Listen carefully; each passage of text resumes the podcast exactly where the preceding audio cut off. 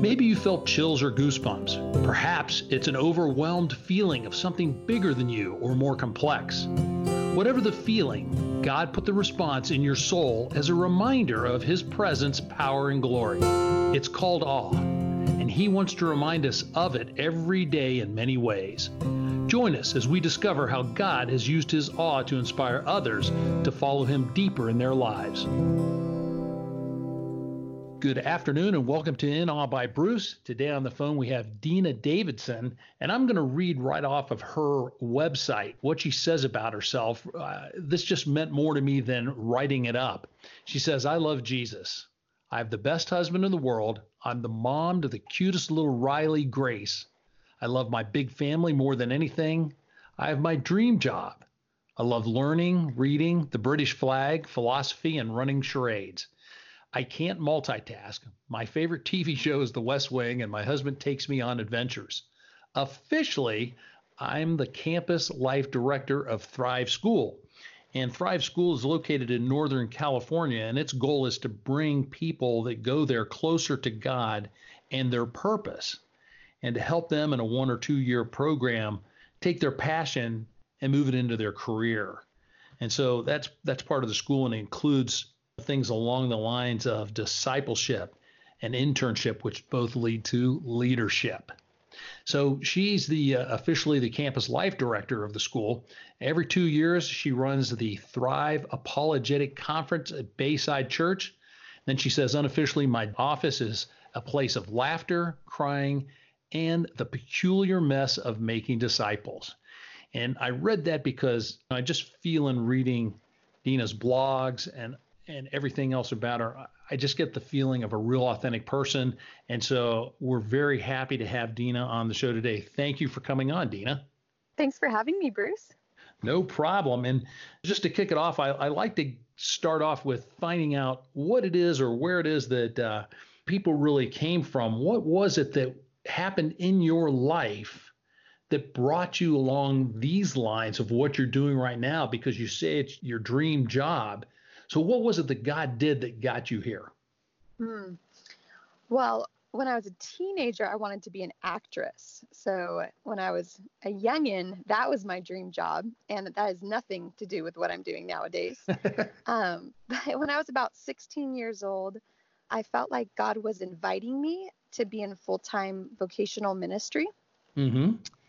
And I'd grown up in a pastor's home, so I definitely knew what that call to ministry would look like. Okay. I kind of knew what I was signing up for. And initially, my response when he gave me that invitation was I thought, gosh, that just sounds like the most boring life possible. and I'd really rather be an actress because I love acting. I love, you know, doing all this theater. So that was my plan. But the longer I talked with God about it, the more he started to create in me just this excitement for what it could be to devote my life to strengthening the church. Mm. And really, what he defined for me that my role would be within the church would be to tell people who God is and to help the church become the church. Mm. And the more I thought about that and dreamed about it, the the more excited my heart became. Wow. So this is almost like the the verse, I think from Habakkuk, where without a vision the people perish. Mm-hmm and so he kind of gave you a vision of what could happen and and the purpose of your life, which so many people are looking for. Amen. Yes, All right. he did. Wow, that's great. So you uh, moved into this life. Were there things or certain people that inspired you that maybe in times when you were not feeling as excited, uh, or maybe there weren't times when you weren't as excited, but were there people that you know inspired you in ways that just said, "Wow, this can be even bigger than I originally thought, or I can do this too with my life? Well, first and foremost, both of my parents modeled an authentic relationship with Jesus all growing mm-hmm. up. And that was essential for me. Being a ministry kid, a pastor's kid, there was no difference between what my dad would preach from the pulpit and how he lived at home, and same wow. for my mom. So, getting to grow up in a household where Jesus was mentioned every single day and more than just in the way that you know this this god in the sky exists but he was brought into our everyday conversation so we would talk with him we would make our decisions in light of what he said and it was really what I saw in my parents that first drew me to God and made me even consider devoting my life to serving Him. So wow. I'd say definitely my parents first and foremost. Wow. And along the way, I was really blessed to have some amazing church leaders pour into me. So, youth pastors, youth leaders, small group leaders, they really saw something in me. And, mm-hmm. you know, there, there were moments growing up where I'm sure I was not too easy, but they overlooked all my flaws and they decided, wow, I see something in this, this young girl and I'm going to give her the opportunity to lead. So from mm. a young age, I was, I was invited in and I wasn't told that I needed to wait to become a part of the church. Rather, from the youngest of ages, I was made a part of the church. Wow. So that's a blessing that a lot of people haven't had, where you've got parents that are you know so involved in the church and and in life with God and also modeling it for you that that's got to be a big plus. Was it anything that other people looked at and said, "Wow, that's great," or did people look at it and go, "Wow, that's weird"? How, how was it that, when you grew up? Sure, I think a lot of my friends probably thought that we had some really crazy strict rules, mm-hmm. and so they could probably see the faith of my family, you know, more from the rules aspect. Yeah. But for me, living inside my parents' home, for me, it was the moments like every night before I would go to bed, um, every single one of us kids, and there are five kids in our family, my dad would say a prayer for each and every one of us individually. And so, literally, until I got married and left my father's home, mm-hmm. I was prayed for every single night by my dad. Wow. So moments moments like that and then also moments where my mom would she would create this environment for us where we would actually do morning devotions together. We would read from the Bible and we would discuss it and you know there were moments in my childhood where I thought that was so corny, but looking back, I am so grateful for those moments because Ugh. reading the Bible out loud that just became normal. That was something that we could do as family. Um, we called mm. them read alouds. That's great. That is very cool. Yeah, I had had no experience like that, so it's it's just nice to hear how how you grow up. I know, I'm sure, you know, as we all are as growing up, we we have times where we look and we go, oh my gosh, what's happening here? Oh, uh, absolutely. I was just gonna say, my parents were by no means perfect. They would never claim that. Mm-hmm. And but I sometimes think that parents think it has to be, you know, they have to be these perfect Christian examples. But yeah. for me, it was actually in the very simple things. And I had parents who were pastors, so I, I had the complex examples. But yeah. the most meaningful parts of my childhood were those simple moments moments where my dad would pray over me, moments where my mom would read just a simple Bible chapter to me. She would buy me gifts that were Bible themed.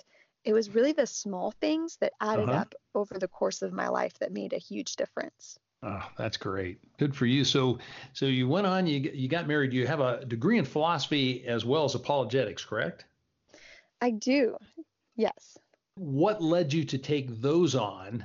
And and I want to dive in then more to the apologetic side of it here in a minute, but because uh, I think it's so important. But go ahead. What, what got you there? So I wanted to get a Bible degree, but my secular university in my hometown, I actually had a full ride scholarship. So, just for financial and wisdom reasons, I decided to attend there.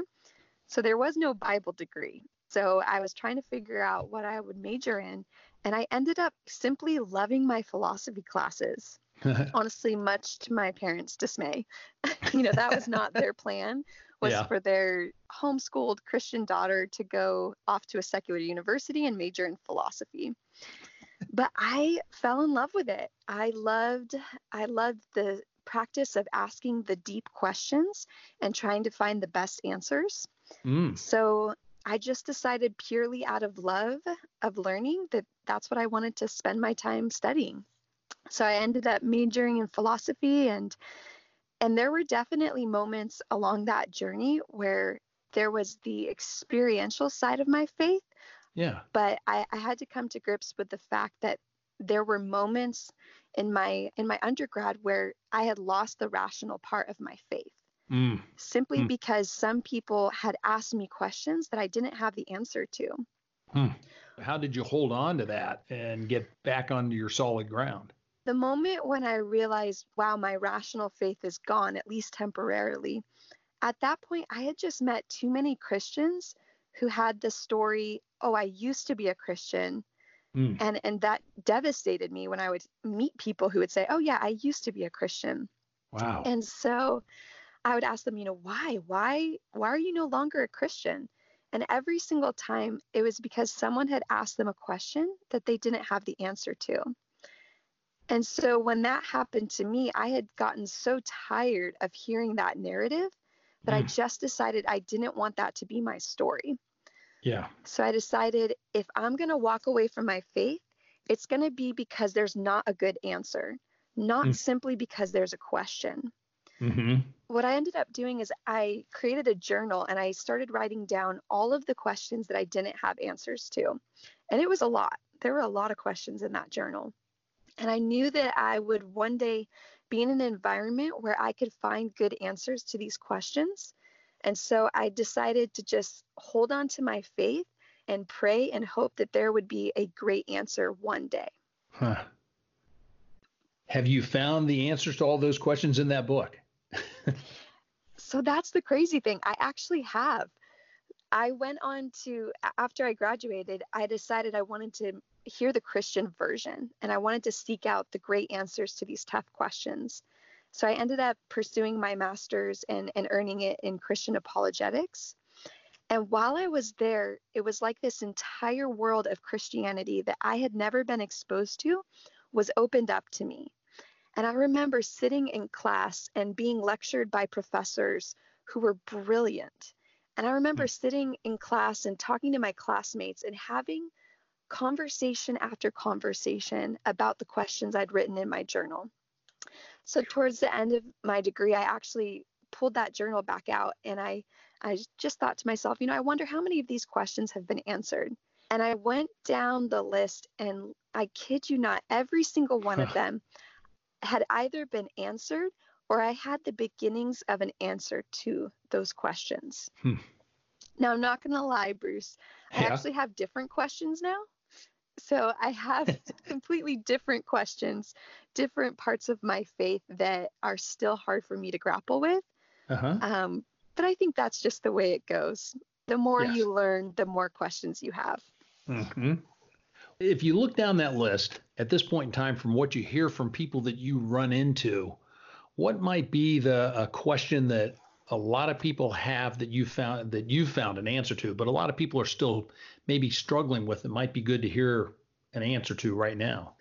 So when I was an undergrad, a, a huge problem for me was just the problem of evil. And I remember a favorite professor saying that the problem of evil was the reason that he wasn't a Christian.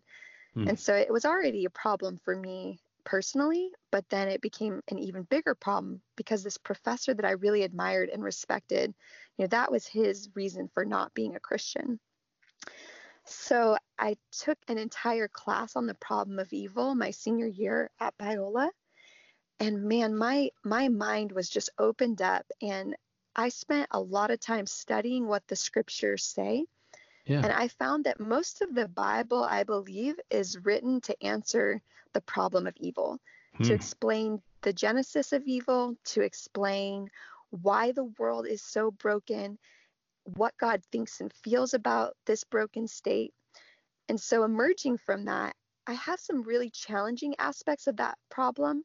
Mm-hmm. But for the most part, I can hear the objections that people make to God's existence around the problem of evil. Mm. And I've now come to the exact opposite side where I think the existence of evil is actually a powerful argument for God's existence. Mm. Which I don't know if you want me to go into that, but it was kind of world altering to be actually on the completely other side of that.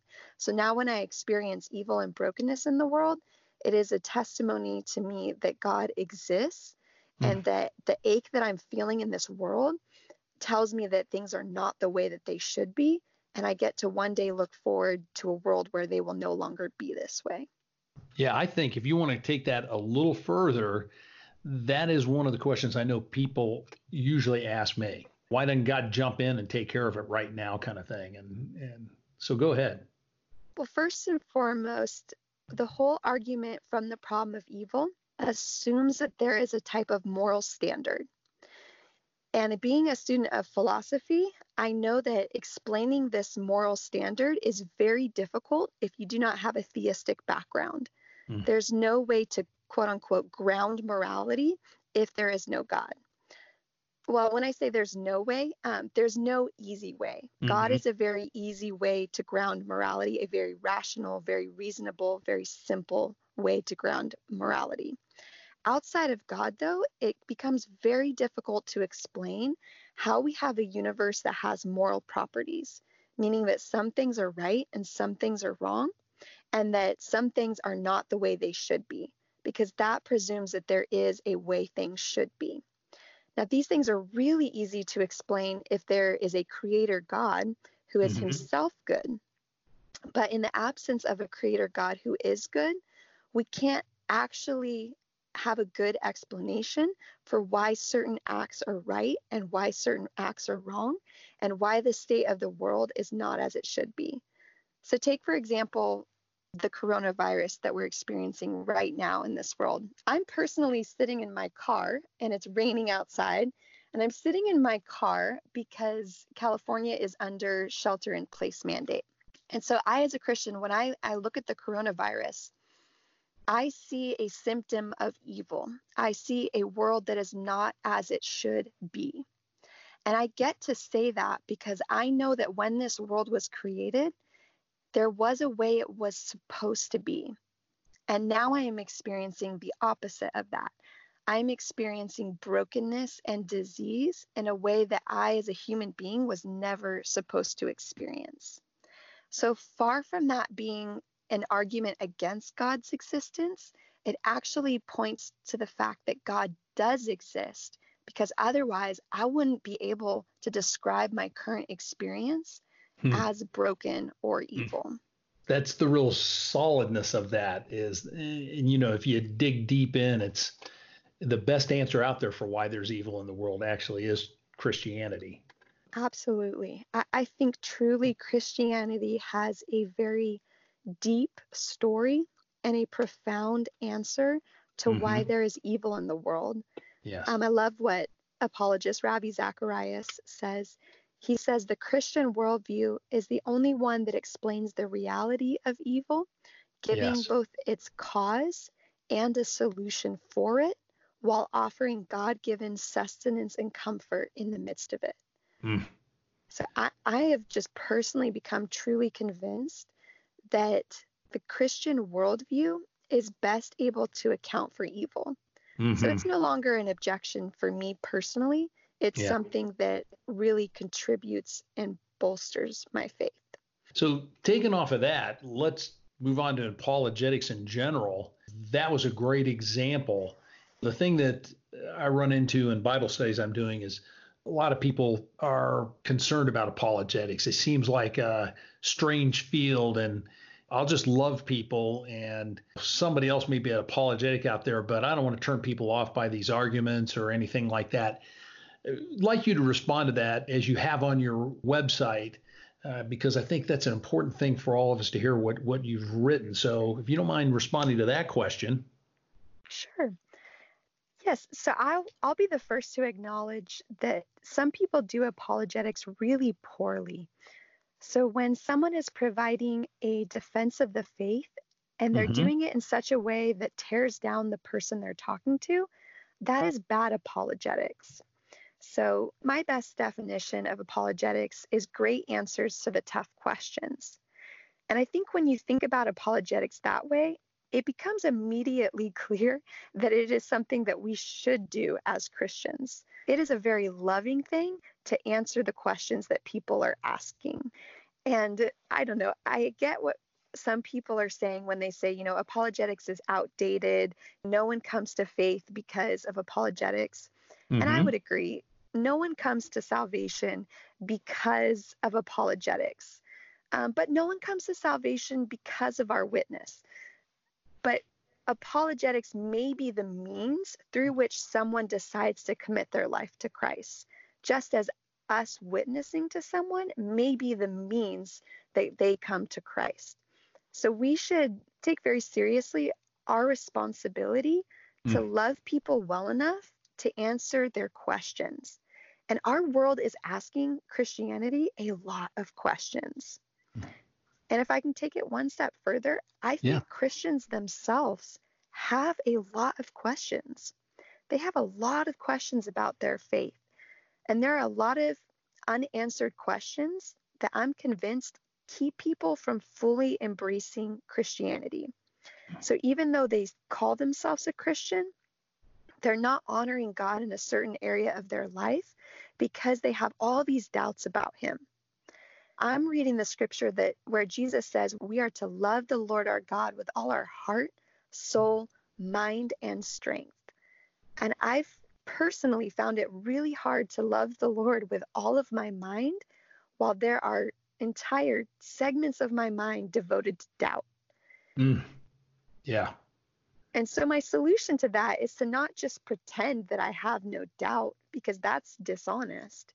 Mm-hmm. Instead, my my solution is to be honest to God and say, God, I I have these doubts. Or to be like, I think it's Mark 9, maybe it's Mark 7, but there's a father who's asking Jesus to heal heal his kid and he says, you know, please help him if you can. And Jesus responds, if I can. and, and this man says, I do believe, help my unbelief. Right. And I found that's one of the best things that I can say in a season of doubt is I do believe in you, God. I do worship you. I do love you. Help my unbelief because there are these corners of my mind that are just filled with doubt about your existence or hmm. about your character. You know, I think that's really good. Uh, it, uh, it's been quite a long time. It was back in the 80s, but one of the great apologists of our time, Josh McDowell, mm-hmm. put out a uh, tape I remember listening to on prayer, and it was called Honest to God. And it was just about that very idea that God doesn't want us to come to Him and put on a front or a face or anything. He wants us to be honest, which includes all those doubts, because then He can work with us, because then we're being straightforward with Him.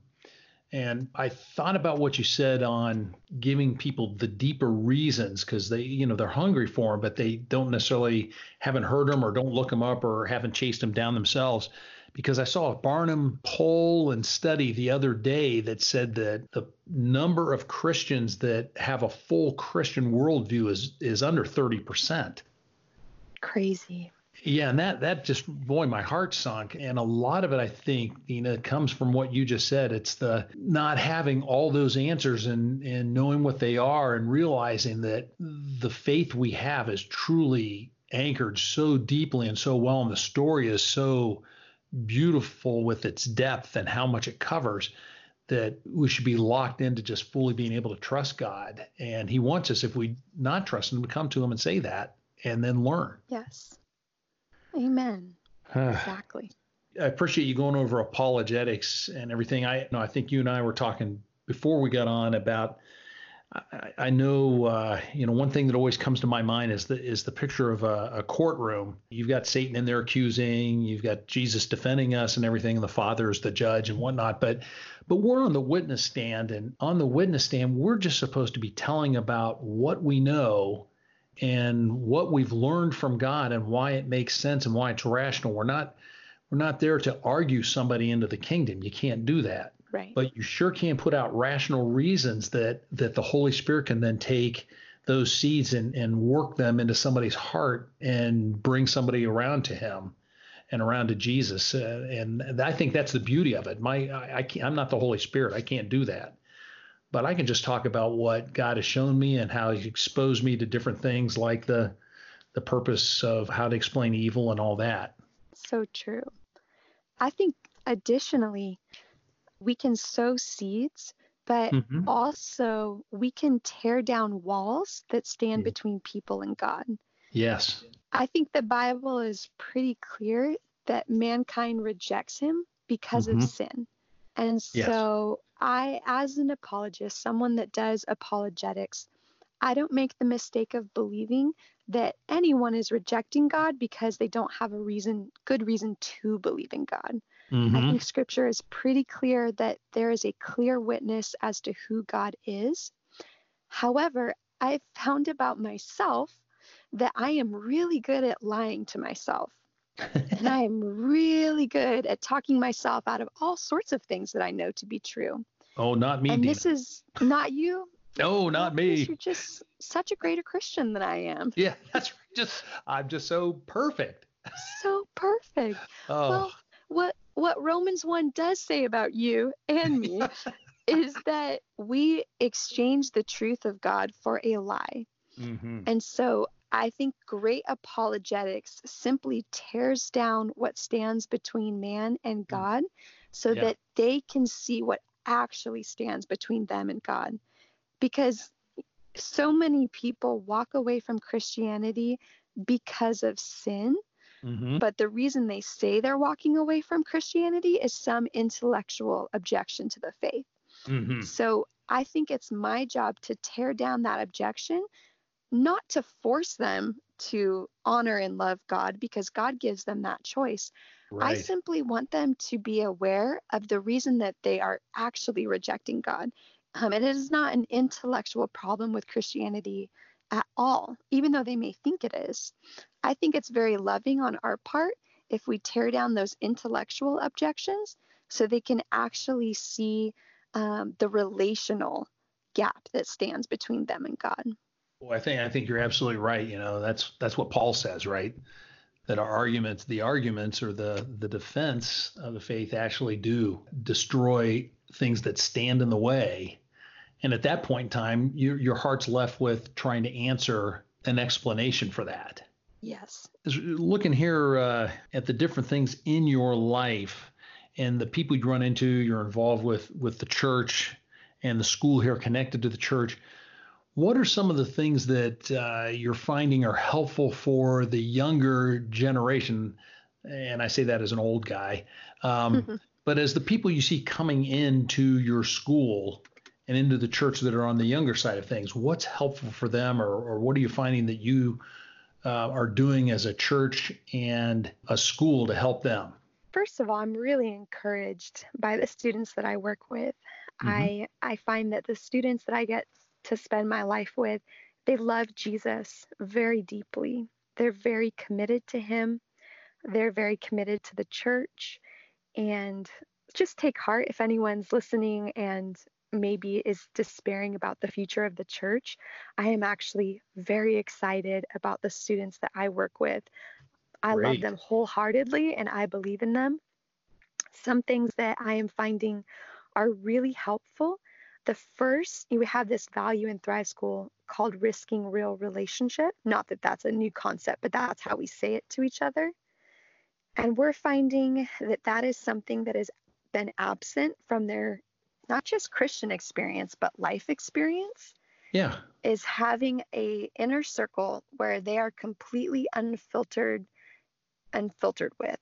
So they tell everything to. When they sin, they confess it. When they mm-hmm. have a mm-hmm. doubt about God, they will share that doubt. And I have found that a lot of our students, it takes them maybe three months before they begin to take their Christian mask off mm-hmm. and figure out I need to be who I really am because Jesus can't transform a false version of myself.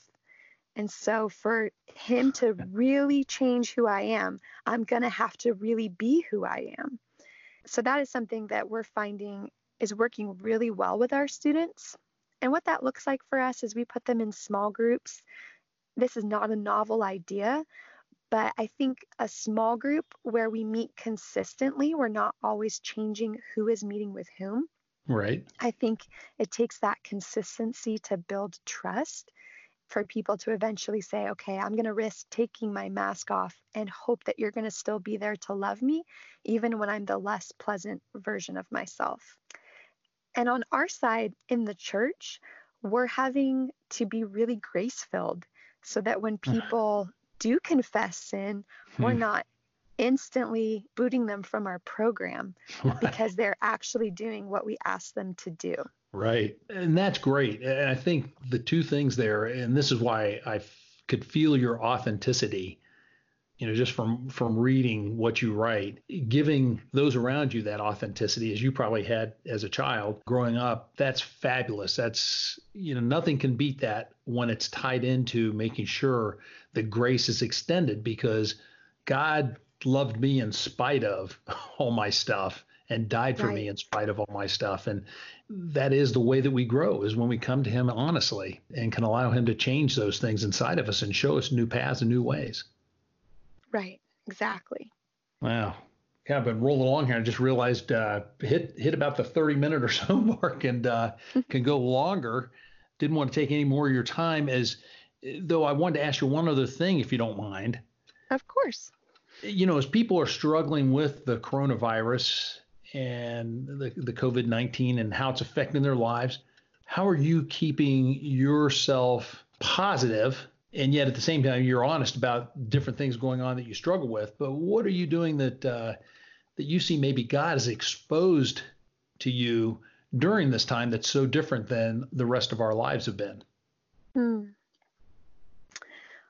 well to be honest bruce i'm normally really good in a crisis uh-huh. and so how i've been reacting to this particular crisis has been very surprising to me yeah. Um, I'm normally really rational, very calm, very steady. It's like the whole world can be going bananas, but it won't hit me until everyone else has calmed down. Uh-huh. So I think I I think I'm sure my world is okay before I let myself react to what's going on. Yeah. But this particular time, I've remained steady, I've remained rational, but I have found myself just so sad so mm. heartbroken with what mm-hmm. is happening in the world and on the level of disease, but also on the level of even for the people that are never going to be affected physically by the coronavirus, how yeah. this is going to impact them economically and the anxiety that we're seeing skyrocket already. And there's just all these factors that have been coming into my mind. Hmm. So, something that the Lord has been saying to me in the midst of all of that is that it is okay to be sad. Sad things are happening, and it is a perfectly theologically appropriate response for me to sit in sadness. Yeah. I don't think it is theologically appropriate for me to abandon myself to sadness mm-hmm. but to sit there for a moment and to to cry out to god to craft a psalm of lament like david does so many times in scripture mm-hmm. all of that i think is an invitation from god to really join him in how he feels about this situation yes and he's personally he's personally challenging me that if I can't sit down and mourn what is happening, then eventually I'm going to disassociate from my world and say, oh, you know, what's happening is not really that bad. So I'm going to create a fantasy world instead of living in the real world. Or, and I think this would be an even sadder response, I'm going to end up being frustrated at God for not stepping in and doing something. Yeah. And instead, I felt him inviting me to really join him where he's at. Um, he's not stuck in sadness, but I think that God is so heartbroken over what is happening in the world. And he's inviting me to join in that heartbreak, to sit down and to mourn, to cry out to him, to tell him the injustice of this moment. And so it sounds that sounds like opposite of what you asked, Bruce. Mm. But I have found that when I sit down and I actually set aside some times to be sad, I have found that my sadness is lighter throughout the rest of the day. Yeah. I know it may sound the opposite, but I mean, as Jesus said, blessed are those who mourn. And I and this is one of those times where we we do have mourning for all that's going on. Like right. you said, though, you don't abandon yourself to it. Right. Uh, I think that's an important and to you know to let everybody know that it is time. It is okay to have those. That's real. Yes. I love I love that part of part of the Psalms of lament, they always end with a vow to praise God. So basically, in the midst of the messiest of complaints that David is yelling towards heaven, he always ends them with a vow to praise God. And this is something my friend Alyssa pointed out to me um, just recently, which was so encouraging to my heart because I don't know about you, Bruce, but sometimes it feels so inappropriate to yell at God and to tell him how his world is. And yeah, but it's modeled for me in scripture. He literally inspired those Psalms. And so I believe that God wants us to be honest with Him, even if that honesty involves momentary conversations with God where we're complaining against Him.